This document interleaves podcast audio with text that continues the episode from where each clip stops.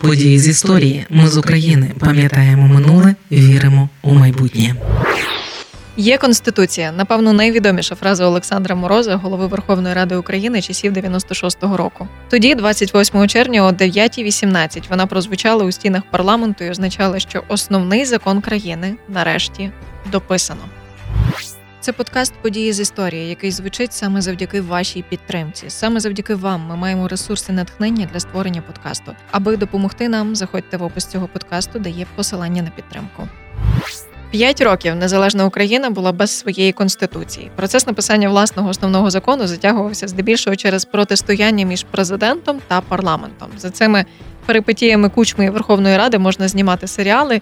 Президент мав на меті створити виконавчу владу, яка працюватиме в умовах економічної кризи. Верховна Рада ж намагалася зберегти свої повноваження, у тому числі і право втручатися у вирішення конкретних економічних питань, щоб уникнути диктатури. вісімнадцятого травня дев'яносто п'ятого року Верховна Рада України більшістю голосів народних депутатів прийняла закон про державну владу і місцеве самоврядування в Україні. Щоправда, застосувати тоді його не вдалося, не вистачило для цього голосів. У відповідь на це президент оголосив про проведення опитування. Українцям треба було відповісти на питання: довіряють вони парламенту чи главі держави?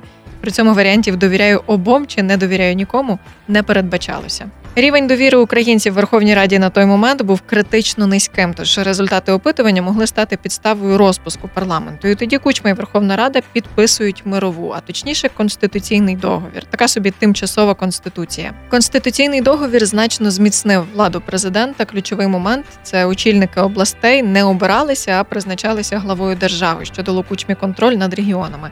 Найважливіший інструмент управління країною. Але все ж потрібна була Конституція. На цьому сходились і президент, і голова Верховної Ради, незважаючи на кардинально різні погляди. Тоді створюється спеціальна конституційна комісія. Вони пишуть, переписують, радяться, сваряться, процес знову затягується. Зрештою, двадцять шостого червня дев'яносто шостого року Кучма підписує указ, за яким у вересні проводитиметься референдум, де українці голосуватимуть за Конституцію, яку їм запропонують. Верховній Раді це не підходить, тому вже наступного дня вони сідають і розглядають правки. Це засідання тривало добу, а останні чотирнадцять годин не мали жодної перерви. Це були непрості чотирнадцять годин. Серед питань, які викликали найбільші дискусії, опинилися державні символи.